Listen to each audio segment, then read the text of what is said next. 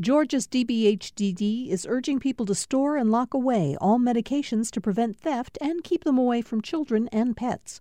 Old medications can be disposed at Dropbox locations. Dropbox locations can be found at opioidresponse.info.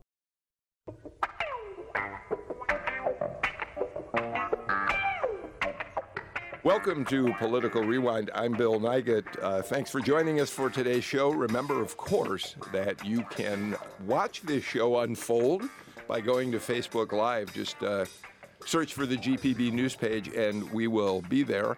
Uh, tweet us at PoliticsGPB. And you know, I never say it uh, often enough, but because uh, and I know there are a lot of you who already do this, but you can always subscribe to the Political Rewind podcast. Uh, it turns out I'm just learning about the data mm-hmm. around that. Apparently, a lot of you do that. We have tremendous response from people who subscribe to our podcast and listen to it. So you can do that, and we're glad to have you do that as well. Greg Bluestein the uh, political reporter, the political reporter for the Atlanta Journal Constitution, uh, the guy who is in the paper more than anybody else. Uh, welcome. Thanks for having me. Glad to have you here. Jackie uh, Cushman, who is a, uh, a columnist, a conservative thinker. You know, we never talk about your books. You've got a couple of books. I do have two books out. So the first one um, is called The Five Principles for a Successful Life. And uh, my father and I wrote that together. And we have 34. Newt Gingrich, yes, Newt Gingrich. But we have 34 different people, and it's a wide range of people, anywhere from Bill Clinton to Rush Limbaugh to um, let's see, Patrick Kearney. We had like one of everybody. I mean, just everybody in there. So it's kind of a fun book looking at general life and how do you succeed. Who did the Bill Clinton interview? Uh, no, my dad did. Yeah. So, but but yeah, but it's it's good. It it's was all, not it's all an basic. Air Force One coming back from Israel. but it's but it's just a good. I mean, it's just a good. We, we have everybody, entertainers, politicians, you name it, we have it in there. That's cool. Um, and and the the, second one- one is called The Essential American. So it's 25 documents every American should own and hopefully read. And so it starts with Patrick Henry, Give Me Liberty, Give Me Death, takes you all the way through, has MLK, JFK, you know, a lot of Roosevelt. Overweighted in Lincoln because it's hard to cut Lincoln's speeches. They're so critically important to our country. And then it ends up um, with George W. Bush's speech at the well of the House after 9 11. Oh, terrific. So it includes the actual text as well as a front piece saying what was happening, why it was important, and why it's important today as well. We can go to uh, JackieCushman.com and Yes. get more information about the books. Yes. And also read your columns. Uh, they're your most, your most recent one, uh, which is about that uh, encounter between the high school, the MAGA wearing, hat wearing kids who seem to have been falsely accused of mocking the uh, Native American. It turned into a mess. It really did, and, and it ended up the, the coverage was really coverage about the coverage as opposed to really digging in deeper. But I think the challenge we have in a, in a world that moves so fast in technology is for us to slow down and to make sure we have all the facts before we, especially before we start accusing people. And that's really my concern. Yeah, fair enough. Beth Shapiro, now uh, enjoying sort of a retired life, not really, after being a pollster for both uh, mostly Democratic political candidates for nonprofits, also did a lot of political consulting, again, with uh, mostly Democratic candidates. And as much as you want to pull back, you are still involved in politics to one extent or another. You know, I've got the defective gene. I, I can't quite leave politics. I, I don't have any books that I've written to report on. I've, I've, I've read quite a few and I'm enjoying that, but it's, uh, it's good to be here. We're glad to have you. Do you have any books you want to talk about uh, that you're going to write at some point down the line? Uh, no, because I have no intention of writing Good any for books. you. Yeah. The secrets all go with me. All right. Uh, we're glad that everybody got through yesterday. It, you know, it's we talked about it on the show because we did a live show yesterday. That nobody, I don't think, blames the state, a brand new governor, school districts which don't know what they can expect. Everybody shut down. It's easy to mock all of that later, Greg Bluestein, but if you don't prepare and something goes wrong, you end up with Snowmageddon.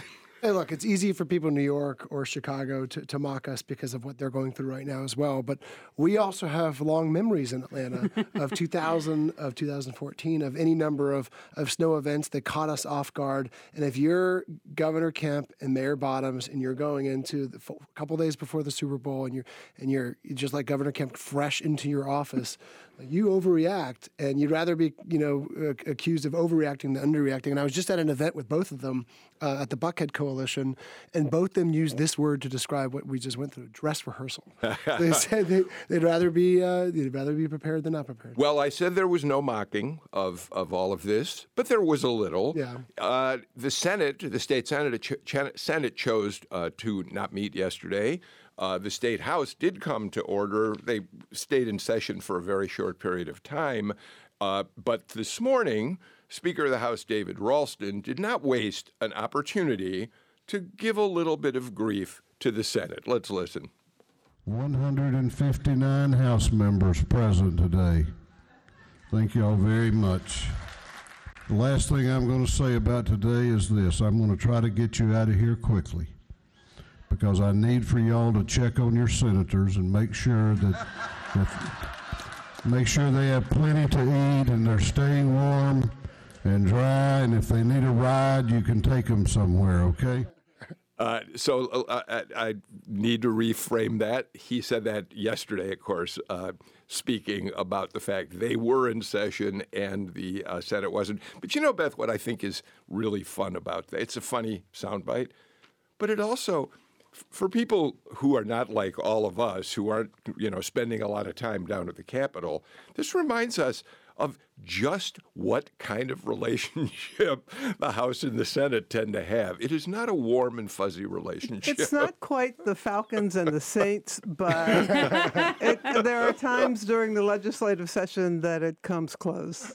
And it might be a little tweak of the new lieutenant governor, too. Yeah, like, welcome, welcome to the party, It kid. totally was. And he, Speaker Ralston waited till after Lieutenant Governor Jeff Duncan announced that they would be taking the day off Tuesday on this was Monday um, to, to, to, to call the House into order. So this was totally a tweak. You know where we used to see that, Jackie, in the old days? The, the most bitter of the fights, I think, Thomas B. Murphy, Bre- Bremen, Georgia, and, and Lieutenant Governor, before he became governor, Zell Miller. That was acrimonious, bitter, and there was never peace between those two. No, absolutely. But you know, Tom, Tom Murphy uh, ruled um, with a, a, pretty firm hand, as you know, and uh, was, wasn't interested in anyone telling him what to do. Yeah, right. Um, all right, big news uh, broke in the middle of our show yesterday. It was wonderful that we were able to uh, get it on the air while it was happening uh, because. Uh, a little bit after 2 o'clock, the uh, minority leader in the U.S. Senate, Democrat Chuck Schumer, held a news avail, and here's what he said. Three weeks ago, I called Stacey Abrams and asked her to deliver the response to the State of the Union. I was very delighted when she agreed, and she is just a great spokesperson. She's an incredible leader. She has led the charge for voting rights, which is at the root of just about everything else and she really has, if you look at her background, she knows what working people, middle class people go through. Yes, I'm very excited that she's agreed to be the respondent to the President in the State of the Union. Greg really throwing her in the national spotlight. Yeah, as if she wasn't already, a, yeah. you know, a, a, bona fide Democratic star. Now she's got the highest, maybe one of the highest honors a Democrat can get um, you know, you know, in, in, the in the Capitol, um, and she'll be on the, in the spotlight firmly. And look, and as we've all reported, um, it's a good thing, and it also can be a bad thing. There, there's something called of the curse of the uh, of the State of the Union response, um, and she's well aware of that as well. Well, you, have you talked to her about this? Um, you know, she hasn't done any interviews yet. I, right. I talked to uh, Senator Schumer a little bit last night about that, um, and he said he has no doubts whatsoever that she'll be up to that challenge. I mean, she's she's been in the national spotlight for so long; it's not like this is a first for her. But Jackie, uh, Greg is exactly right. Uh, this is high risk, high reward. We we know that Bobby Jindal. Uh, did not do a particularly good job with his response to uh, State of the Union. Uh, he he failed. Uh, we know that uh, poor Marco Rubio got about halfway through his drank, remarks drank, and needed water. needed water. you know, uh, Tom Faust pulled the sound of Rubio, Rubio doing that, but to listen to it on the radio, all you hear is a very long pause while Rubio is grabbing a plastic water bottle. Uh, and uh, uh, Joe Kennedy also, uh, you know, here's a young Democrat, kind of like a Stacey Abrams, young and upcomer in the National Party. And people, what people remember about him was that his lips were very wet. Okay, I'd forgotten that, just so you Yeah. know. I think a couple of things. I think, um, I believe, and uh, correct me if I'm wrong, I believe this is the first time we've had a responder who wasn't an elected official. You got it. Okay, so she's she's she obviously she lost she lost to Governor Kemp. So this that in and of itself is kind of a groundbreaking. As someone who's not currently elected who lost the last election. I think secondarily, if you're the Democratic Party and your last major candidate was Hillary Clinton, who I said on this program was quite frankly a horrible candidate, um, I think it's great to have Stacey Abrams because she is a fantastic speaker. I mean, she is dynamic. She is engaging. She is, I mean, if in terms of someone giving speeches, she is everything you would want to, to bring to the speech in terms of that energy and enthusiasm, that personality. I think for the party nationally, because it has really shifted left. If you look at kind of where they are ideologically and in, the in the in this Congress, especially, um, you know, and you look at Nancy Pelosi from San Francisco. San Francisco actually voted to have um, non-citizens vote in their school board elections. Uh, so you see that trend. I think Stacey Abrams, quite frankly, is a perfect choice because she too, I think, is. I mean, proved here she's too extreme for Georgia, but I think she kind of fits that mold of being on the far left. You know, Jackie, you were doing so well up until that last phrase. Because I, I was thinking, Jackie took the words out of my mouth. Dynamic, uh, terrific speaker. Um, I, I, I think that what Jackie's use of, of the word extreme, uh, Senator Perdue's response, reply, labeling her socialist and this, that, and the other, it, it's the same old tired Republican playbook. Sta- Stacey Abrams is a legitimate, uh, I, I hate to use the word star, uh, but but she is, and and it's because she's a brilliant woman. She's a, a dynamic speaker. She's a policy wonk.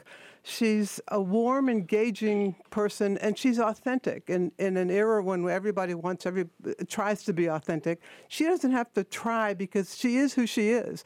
Uh, she got lots of advice during her gubernatorial race last year. Dress like this, look like that, do whatever, and and and she's no. Here here's who I am. This is this is the, Well- the voters will see me as I am, and they'll they'll accept me or not. And she came within fifty five thousand votes of them accepting her as governor. Yeah, I, I apologize for uh, starting to interrupt there. So, I mean, it is certainly true, Greg, that what we hear from Jackie uh, uh, and from Beth is exactly the dynamic that we will hear if, in fact, Abrams decides first to run against David Perdue, or even if she holds off, which I find increasingly hard to Yeah. imagine. It's going to be, of, she is a progressive, liberal Democrat. And David Perdue is about as close to President Trump as you can get. So they're really expressing exactly how that election would come down. Yeah, obviously she hasn't said whether she's going to run or not, Right. but it, it is uh, all but a, certainty to many Democrats here in Georgia and nationally that she is, especially with this announcement. And you're right, in some ways, this is a replay of of, of what we just had in November uh, between a conservative Republican and an opponent who he or she, he tries to brand as as too extreme for Georgia. But in all, in other ways, it's going to be an entirely different race because you have an incumbent um, who who is, seems to be, at least through our polling, more popular in Atlanta suburbs than Brian Kemp was. And it's a federal race. And it's a race that uh, th- these are issues that Stacey Abrams barely touched during her campaign for governor because she's running for Georgia governor, not not for federal office.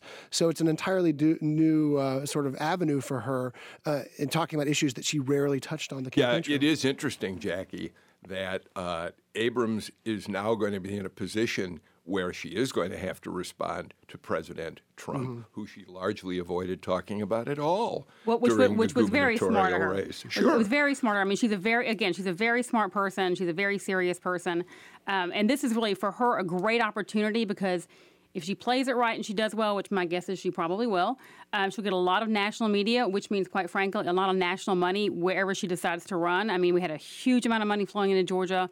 Um, from outside the state for the governor's race, I think she had. Um, Greg, you probably know the numbers. I think she had probably 50% of her money or more coming from out of state. She raised about 42 million overall, and um, it was more like about two thirds from out of state. Two thirds from out of state. Okay, yes, I, I know you know the, know the number. Um, and I think you know if you look at um, Greg's phone going off, uh, but if you also look at oh, it's Bill. Sorry. Mine buzzing. Sorry. There Sorry. you go. Um, but if you also look at um, her ability to, to really transform the party, I think we'll have to wait and see because, again, I agree with Beth in terms of all the, the the personality and the vibrancy and the authenticity. I mean, I think a lot of Stacey Abrams, I just think if you look at her issues, which you actually didn't talk about, that she actually is for Georgia much more to the left than most Georgians. If you look at California, I think she fits right next to Nancy Pelosi. I mean, I just think if you listen to her during her campaign, the, the one of the key issues she talked about was health care, and it was Medicaid uh, in particular.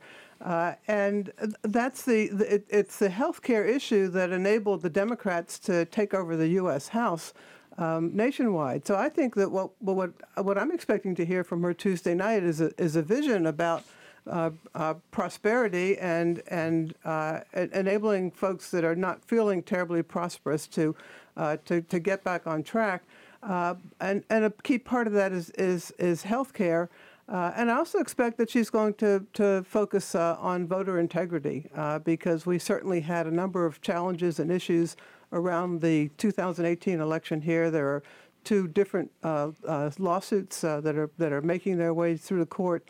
And, and so I think that, that, that, that voter integrity, the questions around voter suppression, uh, and ethics in government will be another uh, Well, she- key path that she goes down. Schumer mentioned uh, uh, Mm-hmm. voter uh, integrity in his brief remarks about why she was and in one the of the reasons she was selected. Yeah, and in the interview with me, he said he said that uh, she's made voting rights the bedrock of her campaign, um, which she did through New Georgia Project, which was the voting registration group she started before she launched the campaign, um, and then after the campaign, of course, she she launched Fair Fight Action, which is which is a f which has followed that far-reaching lawsuit, um, and it's one of about a half dozen, I think, really, um, that are still pending in the courts right now that could have um, uh, sweeping effects in Georgia's electoral system. So, so here's another thing, uh, Greg. Let me start with you, and then, and I'd love to have everybody else weigh in.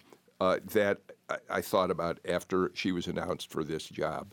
Uh, we already knew that Democrats in the state of Georgia, Democratic leaders, are not going to give Brian Kemp an easy four years. They've made it clear that, uh, much like what we're dealing with in Washington right now. If you are the party who is not occupying uh, the White House, the, uh, you're going to go after the president every single day if you can. That's not typically something we've seen in Georgia politics all the time. It's truer now than ever. And it strikes me that Abrams now being elevated to this major national role really tells us unequivocally that Georgia Democrats feel that they're going to be at war with uh, Governor Kemp throughout the next four years because they've got Abrams as a leader. And what strikes me as interesting about that is there's been so much talk about whether Brian Kemp is going to govern the way he ran to the right or whether he's going to be conciliatory, try to reach out across the aisle. I, we don't ask that question about whether Democrats are going to try to work cooperatively with their governor. Good point. And you used the word war. And Republicans picked up on that word as well because Stacey Abrams used that word war in, in her campaign, uh, in her thank you tour kickoff last week. Rebecca DeHart, the executive director of the Democratic Party of Georgia, and DuBose Porter also used the word war on Saturday. It is a much more confrontational, uh, you know, edgy approach from from Democrats. Um, I think that the Democrats would would probably say something to the effect of, yes, Stacey Abrams had progressive views throughout the campaign on guns, on, on abortion, on certain issues, but also she focused her campaign on education, more education funding, on healthcare expansion, on Medicaid expansion, um, and on uh, uh, and on jobs. And so those aren't necessarily, you know, the, those those controversial topics. And so that's, you know, she would make her campaign. If she was governor right now, you, we'd be talking about her pitch to expand Medicaid, which, by the way, we might still be talking about with a Governor Kemp. Okay, okay, but Beth, we're going to see Democrats play hardball with Kemp clearly, and we'll see what happens. But as of right now, it appears they are not going to give him too many breaks, too much breathing room. Um, that's that's uh, certainly been made clear by the party, and, and I may lose a, a few friends over this, but I'm uh, maybe I'm just old enough to to go back to times when uh, uh, the election's over and you you try to figure out how how do we make the state work for everybody. Uh, I also uh, am very much uh, aware of and in touch with feelings that, that the election was not, uh, the 2018 election for governor was not uh, played on, on uh, fair territory when the uh, candidate, Republican candidate for governor was also overseeing the state's election process. So I understand where it's coming from, and I, and I guess I'm just um, not happy that, that we're at a point where that's that's how we fight. But you know, we've we've seen this at the national level. We certainly saw it under President Obama when uh, the Republican Majority Leader Mitch McConnell basically said early in Obama's term, "We're going to make him a one-term president. We're not going to let him get anything done." So it's um, it's an unfortunate reality of where we are. So, I, having said that, Jackie, I'm, I'm also rethinking parts of that at least. That isn't to say the parties clearly are going to continue to, to be at war with one another. I'm not sure that's necessarily going to be true in the state legislature, where there are going to be bills that Republicans and Democrats, we hope, will work cooperatively to pass. So it isn't across the board in all aspects of government necessarily. No, I, I think you're right. I think, um, I mean, the reality is if you want to get things done um, and at the state level, you've got to work together to some degree, especially if you're in the minority party. Uh, I think secondarily, the National Party has clearly gotten this war footing, um, you know, down to a science, right? Everything's about, and it's not just political um, ideology. It's really now, it's more like a team fight, right? So it's no matter what you believe, it's you're either red or blue, and I, half the time I can't remember which one's which. Um, and so I think you're now seeing that transition into into state politics, partially because it does gather media, uh, national media even, um, and it does gather. That means it gathers money, and where media and money um, are gathered, that's where people go. And I think that's what you're seeing the the state Democratic Party do here in Georgia.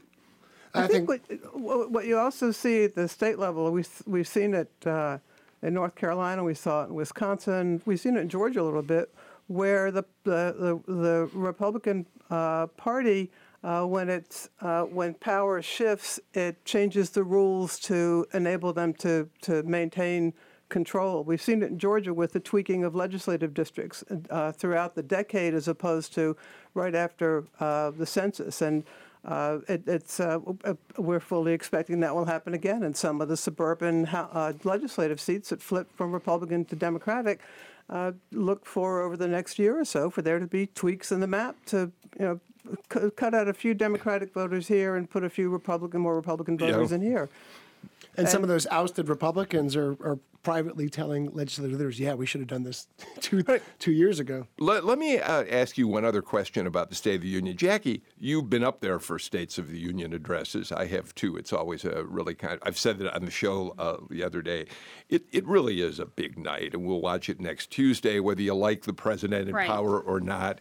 It, the ceremony around it is, is very grand and exciting. It's not surprising that President Trump eventually decided I don't want to give a State of the Union address anywhere but in the chambers of the United States House because that's where it all really plays out in its grandest form. Again, whether you like him or not. But here's so here's my my question though. If you and then I'll get Jackie, I mean to, to Beth, because you've both done some consulting with you. What where do you put your speech if you're Stacey Abrams? What are the atmospherics? The president will have a joint session of Congress in that beautiful chamber. They'll be applauding. They'll, some of them they'll be up and down, and then the the other party, the opposing party, gets the response and it's in a studio or someplace, and it's all very flat and quiet. How do you change that dynamic? I think I think there have been, and, and I'm looking at Greg. I think he might remember. I think there have been a couple places where they've used small audiences. I know they have done some interviews or some Yeah. call-ins. One, one year they had a call-in with several different people there. Yeah. Um, so I do think it's important. It is very hard um, to give a, a really dynamic, really great speech in front of a flat screen. Um, I'm sure all of y'all can do it, but I mean, it's, it's not. It's a it's a learned skill. I do. I think you put it somewhere where she can talk to people directly, where she can be seen with people. Um, maybe you even do it from Georgia because people are, quite frankly, tired of um, you know Washington right now. If you, if you ask anybody about Washington and function, then the obvious answer is no. It's dysfunction. It's not functional. So maybe even put it in Georgia, so it has more of a local and a more of a personal feel. I also think I'm going to back up a little and say, um, and, and I don't know if you're going to get to what you think Trump should say. But if, if I was Trump and I was advising Trump on what to say, I would say really keep it high, really keep, really sell. If, if this is a, a breakdown about border security and the wall, this is your one chance to really explain to people why it's important based on facts and figures and to really sell the need to the American people and to, to show them that you actually want to work and make it happen. Based on facts that the Washington Post the next day will award Pinocchios to, but all right, I'll I'll accept what you're but it's, saying. this is his chance to sell to the American people. Greg, you were nodding about the notion that maybe you do this address outside of Washington D.C. Are you hearing any talk that that might be what they'll do? Not officially, but I, I, I- I would imagine she would not do it in um in, in, in Washington. That it would be either in somewhere in Georgia, maybe not Metro Atlanta, but somewhere in Georgia. And, and Kentucky Governor Steve Beshear, when he did his, he did it at a diner. There was a lot of people in the mm-hmm. background. Right. One of the hallmarks of, of, of pretty much every event she has is a, an, a segment at the end where she takes questions from the audience. I'm not Right. saying she'll do something like that, but she, she's very comfortable from a stage where she is interacting with the crowd. So Well, well, Beth, if we and we're going to get to a break, but I want to give you the last word on this.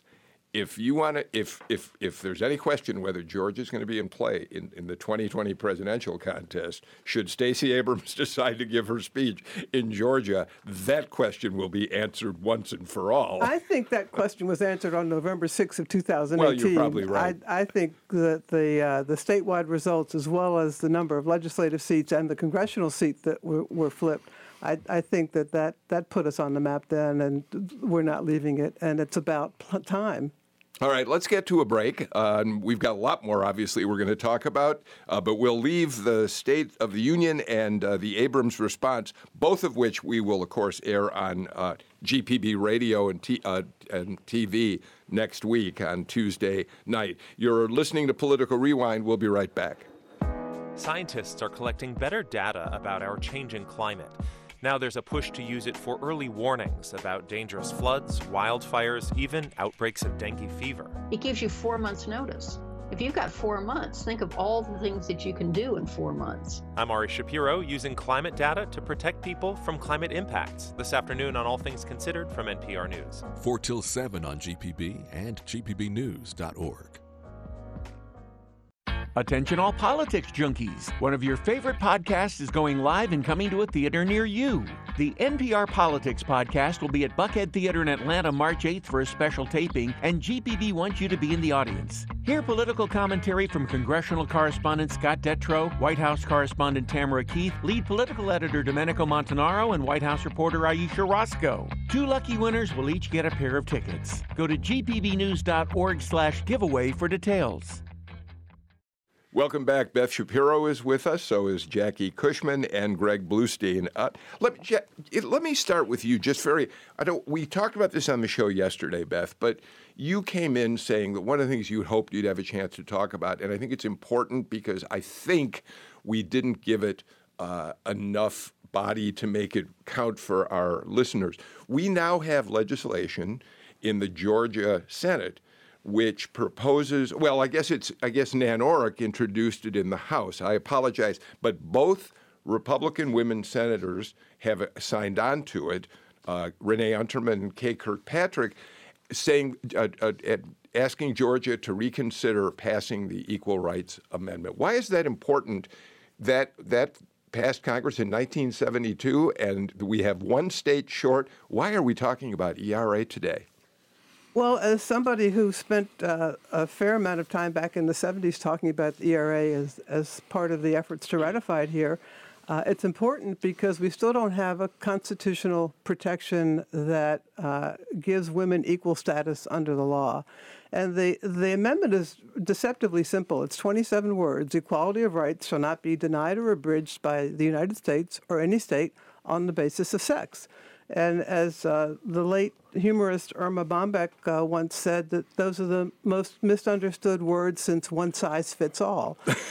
and you know, oh, we, we have a, a U.S. Constitution that does not mention, uh, does not have the word woman in it. So, well, yes, there have been uh, various protections that have been uh, enacted over the past uh, f- uh, three or four decades, uh, uh, many of which were put into motion, by the way, by the brilliant legal strategy of then ACLU, uh, uh, working with the ACLU uh, attorney who's now uh, just Associate Justice of the Supreme Court, Ruth Bader Ginsburg. We've had protections that have been enacted, but but but they can what what's been passed by one Congress can easily be rescinded by another. So it's important that we that we do add this amendment to the Constitution and. Uh, back in the in the 70s, the uh, the the deadline for ratification initially was 1978. It was extended to 82. Uh, it came up to for a vote uh, three times in the Georgia legislature. In uh, 75, the uh, state senate defeated it uh, 33 to 22. In 1980, it, we picked up one vote, and it was defeated 32 to 23. Um, and then in the Georgia House, it was defeated in 1982 116 to uh, to 57. So we um, uh, we, we we didn't have uh, anywhere near the kind of, of legislative support that we needed back then.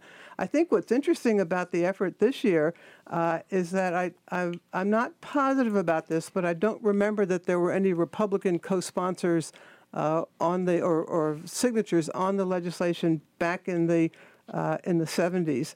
Um, uh, and I'm I, I, I'm not saying that with 100% certainty. I just I don't remember. Uh, but now uh, talking about uh, legislators working across party lines uh, in the Senate. It's been introduced by Senator Nan Orrock, and the number two signature is Senator Renee Unterman, a Republican from Gwinnett County. Yeah.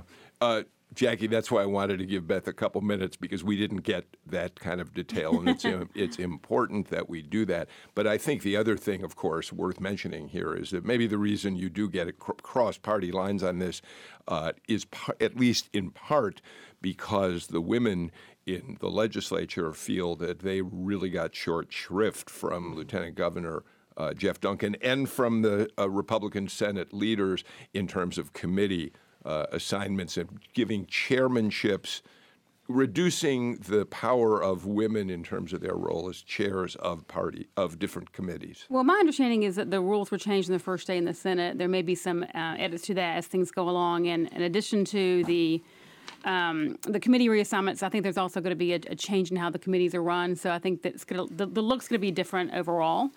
Um, and so I, I, don't think it's quite as uh, as simple as as it sounds. Um, secondly, regarding the Equal Rights Amendment, I do think it's really important that um, we, we, take this seriously. I think I think the challenge we have is that um, we live in a world where we see women do so many things. They're head of corporations. They're on. They, they're on boards. They do this, that, and the other. And then I think you know you think, oh well, then do we need, really need that? I think that sometimes that's the, the, cause to your point. But people say, oh, do we really need to have that because we have the laws and you can't discriminate. And and so I think this is really important at this point in time to really say, you know, this is this is an important topic. We need to really sit down and discuss this. And yes, it's still needed not just because of where we are today, but the fact that we need to have this on the books and to say this is the way it is. There is no discrimination regardless of sex. So, Greg, it's going to be interesting to see how far this gets. Republicans are painfully aware that they need to um, make gestures to try to win back suburban women who voted Democratic in the 2018 election. And uh, it, it, it's going to be interesting to see how the Republican Party deals with this in the legislature. Yeah, there's 15 women in the in the state senate, and 13 of them are Democrats. The the only two Republicans are both suburban Republicans who are being targeted uh, in the next election because they they're they're in more competitive districts. And what you're seeing, and we touched on this, but is maybe the form I wouldn't say a caucus, but uh, you know an interesting dynamic power block now where Republicans and Democrats are aligning with each other over some of these issues, and and in some ways this was a twofold. It is not directly related to the ERA, I don't think, but um, it is a week after a twofold protest on the sexual uh, harassment complaint deadline that passed the first day of the session, and over the, the fact that a lot of women and, and, some of the men in the legislature are upset that women were being shunted to less important uh, committees. Yeah, we should remind our listeners, we've talked about it, but that on the same day, the first day he was in office, when Governor Kemp issued an executive order which set uh, rules and regulations for how state agencies agencies should deal. I think it's fair to say more aggressively with sexual harassment mm-hmm. complaints. Uh, the state senate gave them uniform mm-hmm. standards yeah, for the first time too. Exactly. Uh, the state senate put a two-year limit on the reporting of sexual harassment, and not only that, but said uh, any candidate for state, if you're a senator running for election, re-election, once you start your campaign, they can't file. You you can't be uh, charged with sexual harassment or, or they can't bring bring uh, allegations against you. Which was a direct uh, response, it seemed, to the uh, harassment complaint le- leveled against Senator David Shafer, who was running for lieutenant governor last right, year. Right. What, what, the state senate did on uh, on that first day was a, was appalling on on two levels. One, the content of it, because I I do think that. Uh, what they did on both counts was wrong, uh, but the second is that they ought to be the political the Senate leadership uh, was uh, should be accused of political malpractice because they clearly uh, were unaware of the election results in suburban Atlanta legislative districts, uh, and to take. Uh, two steps like that, which have been interpreted by many people, women and men, as as uh, slaps at the the female senators, I I just think I, I couldn't believe they did Yeah, it. it Then ma- again, as a Democrat looking at 2020, I'm kind of happy they did because I know lots of people that who were, you know, we all kind of quieted down after the election, and now it's like, oh my God, they're at it again. Um, let's watch if Jackie's right that we're going to see some movement in the state senate to try to ameliorate some of the initial damage. That'll be interesting to watch Have to unfold. wait and see. Yeah, uh, Greg, there's a movement in the legislature right now to reduce the uh, length of time for runoffs.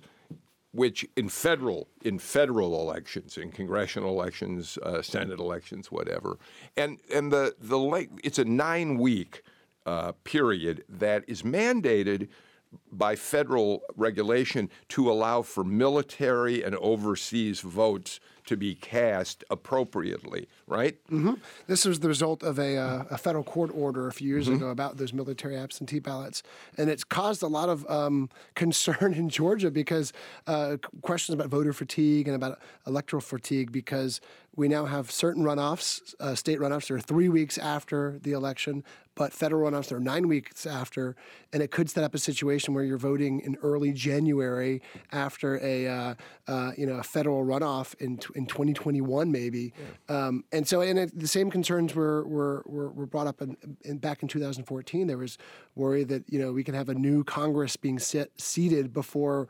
Uh, we had our Senate runoff, if there was a runoff. Yeah.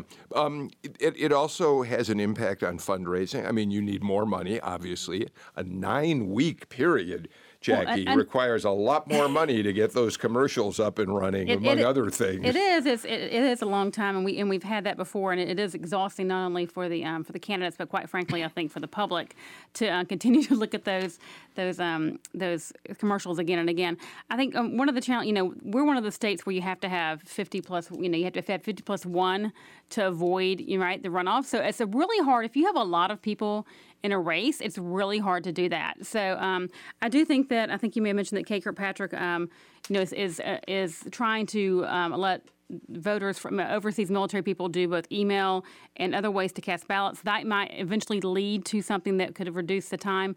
But I do think, um, regardless of how you look at it, nine weeks is a really long time, and you certainly wouldn't want the rest of Congress to be seated or Senate, and for our representative not to be there. You know, Beth, I, I think one of the points Jackie makes, which is um, this only applies to federal elections. Nevertheless, she also makes the point we are really, I think, the only or one of the only remaining states that requires a runoff in every single race where a candidate does not receive 50% plus one. There is nothing to suggest that the legislature is going to act on that and change that rule, but it does create some problems that are really striking, the very thing that Greg was talking about. To, the contrary, the results from November 6th of 2018 suggest that there's no way that that's going to Right. happen anytime Mhm. soon Right. because we had two statewide contests that went to runoffs.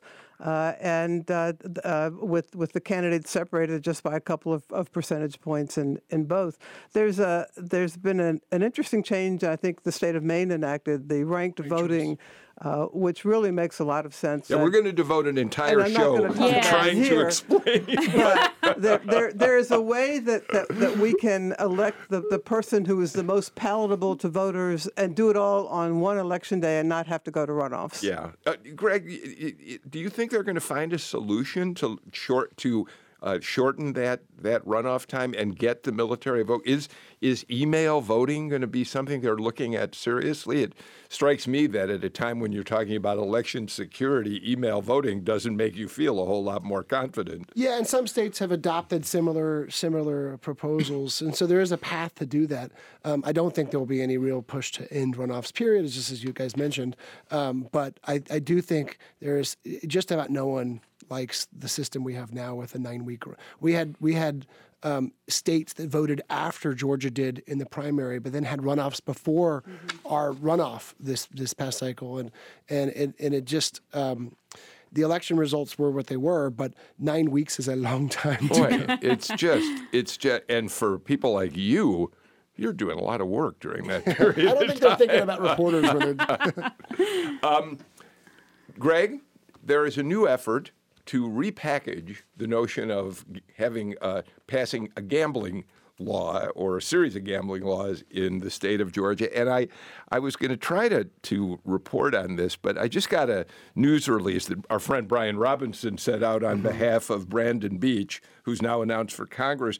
Do you know off the top of your head what they're calling, what Brandon Beach, who's one of the people behind this, is calling this new effort to pass a, a, a bill that would allow for horse racing and parimutuel wagering? He's calling it the Rural Jobs Bill. yeah, exactly. This is a suburban Atlanta candidate for Congress who's. Oh, here it is. It is it, here's the headline of the news release that Robinson sent out. Beach introduces Rural Georgia Jobs and Growth Act. he wants to put horse racing in middle or south Georgia. Maybe it's a, he's also trying to talk to an audience of one, Brian Kemp. Yeah. who, who, by the way, has been very vocal that he's against any sort of well, uh, gambling. Let's, let's hear what he told Scott Slade on lawmakers. This is the governor casino gaming, starter or no, no starter for a governor? Well, it's been a no starter for me. I've been very clear on that. I haven't really heard much about casino gambling, um, but maybe I will. So the idea behind this, Greg, is uh, that we've got a lot of horse people traveling between Lexington, Kentucky, and Florida. Why not give them something to do here by having racing staged here? Which brings other parts of the racing industry into play. Yeah, that could that could uh, spur an entire like mini equestrian economy around around Middle Georgia or South Georgia, wherever they decide to put this racetrack. And there's already been interest from some of the major uh, race organizers to to put a race in Georgia if by 2021 or 2022 if uh, that's legalized. But we're also going through the same process. We've had a perennial debate in Georgia. I've seen this this bill even get through committees before and just die on the floor of the Senate or the House. Um, and you had always had opposition from Governor Perdue, Governor Deal, and now you have opposition from Governor Kemp. These bills don't necessarily have to have a signature, because they're constitutional amendments, and so they'd go to the voters. But there'd still be the, the, implementing legislation, the underlying bill that, that sets up how this works. They would have to have a signature. It's hard to do that when the governor doesn't doesn't support it. You know, speaking of the horse racing uh, aspect of this, Beth, I arrived in Georgia in 1983. My first session of the legislature was that 1984 session. And parimutuel wagering was all the talk of the legislature way back then. It's like the ERA. Everything old is new again.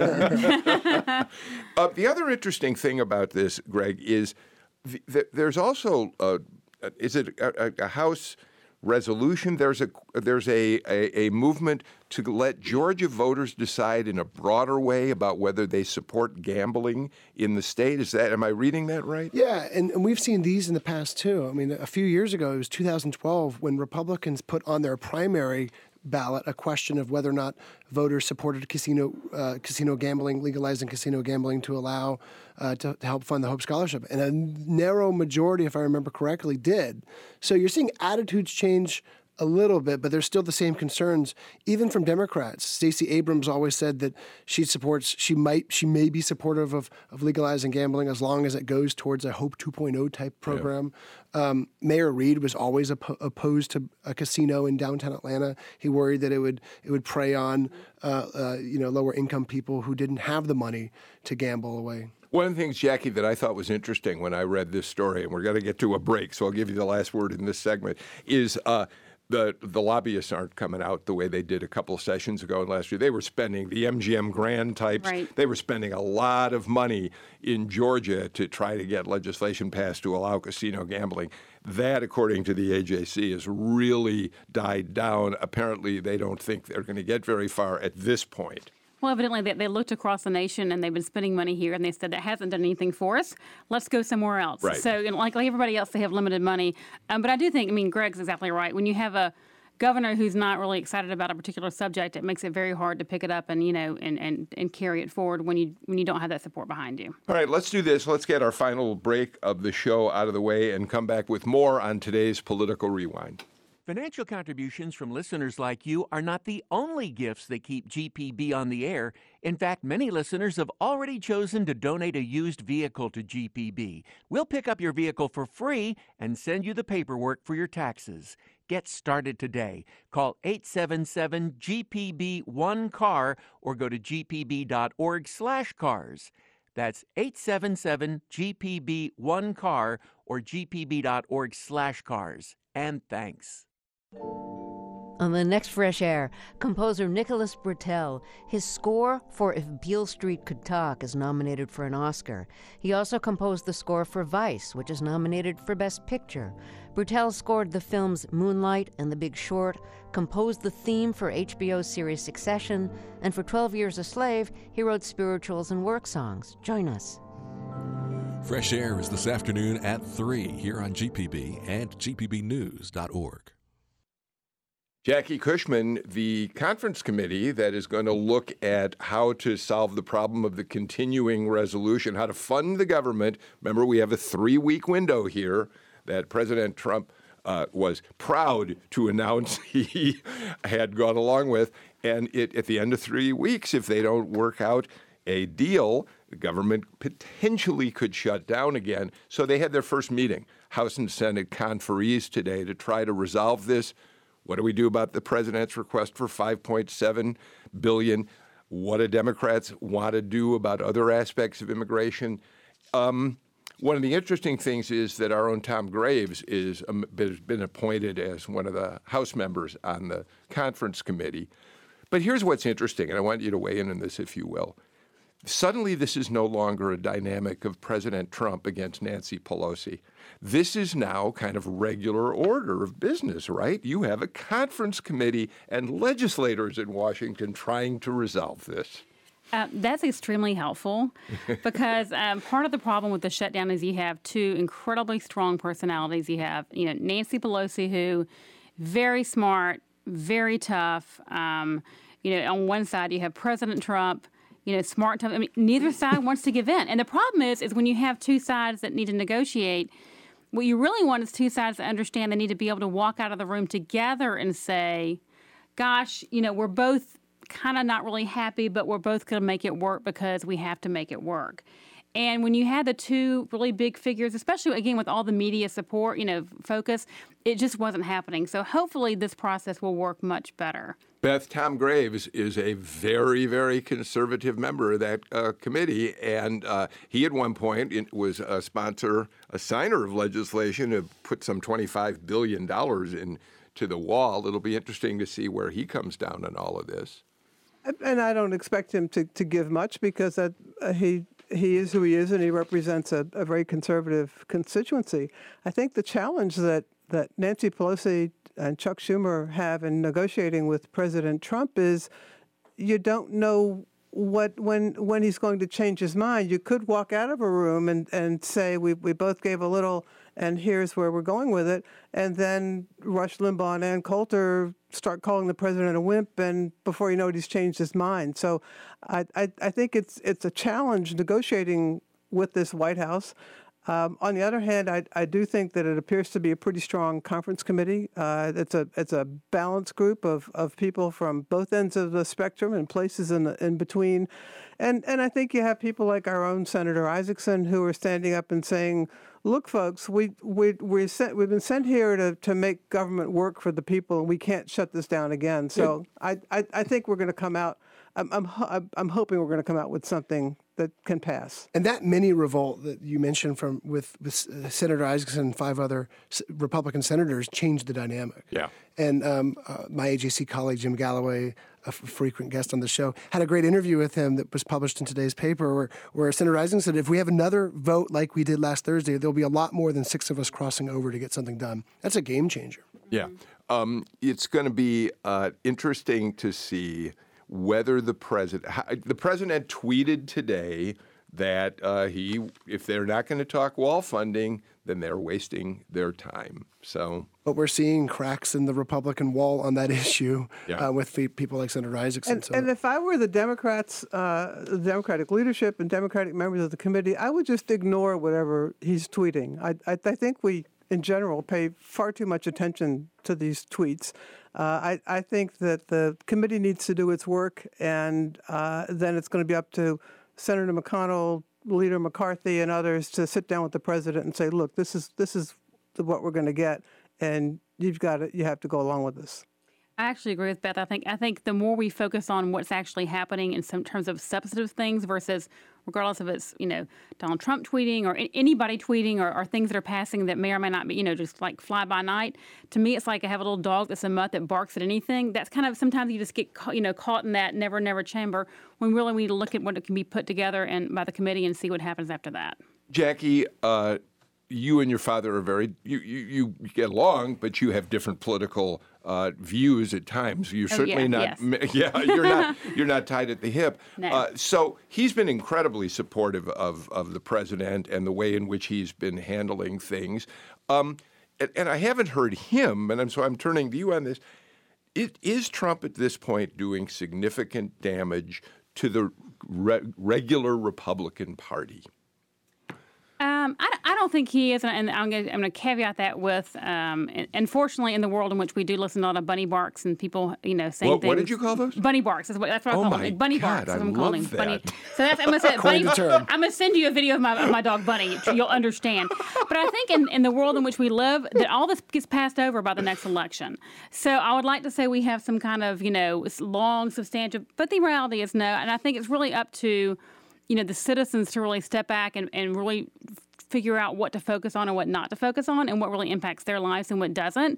And in the end, that will end up changing the world in which we live. All right, that'll be fun to watch. Uh, Greg, one last quick note before we have to leave. The uh, the governor made a little bit of news in a number of areas in when, in his conversation with Scott Slade for lawmakers. Mm-hmm. One of which is was he said he doesn't like the idea of taxes on services like Netflix, other communications media of that sort. And yet there are people who thought that was the way you're going to be able to pay for uh, expansion of broadband into rural Georgia. Yeah, remember, he made this a cornerstone of his campaign, and, and other r- legislative leaders from both parties have, have always, have long said that we have to figure out some way to speed and streamline brought more broadband access to rural areas. We're just not sure how yet. And he didn't completely close the door on the so-called Netflix tax, but he said he needs, he'd have to find some way to offset it. Yeah, he, yeah, it's kind of a bind for him because here's a guy who ran saying, I'm going to reduce your taxes. And at the same time, he does need to find more revenue to pay for some of the things they want to do in rural Georgia, particularly broadband. And he needs that accomplishment. He needs to, to go back to rural Georgia and say, hey, I got something done for you in, in year one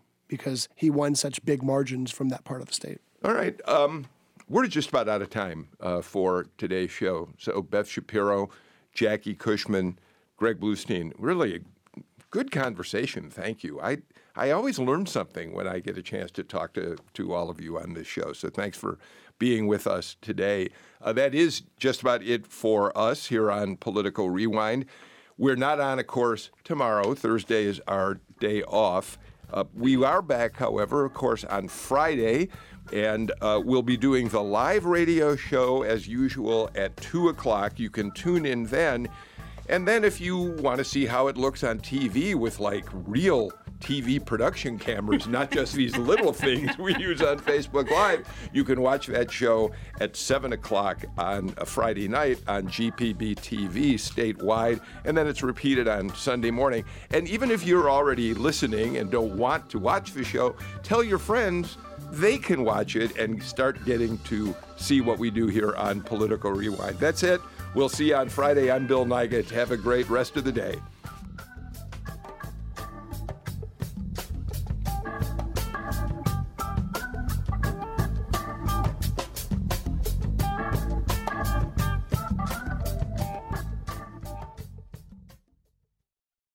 At a time when information continues to come at us faster and faster, sometimes you need to hit pause and rewind. NPR's Throughline takes you back in time to the source of the news stories filling your feed. Find NPR's Throughline wherever you get your podcasts.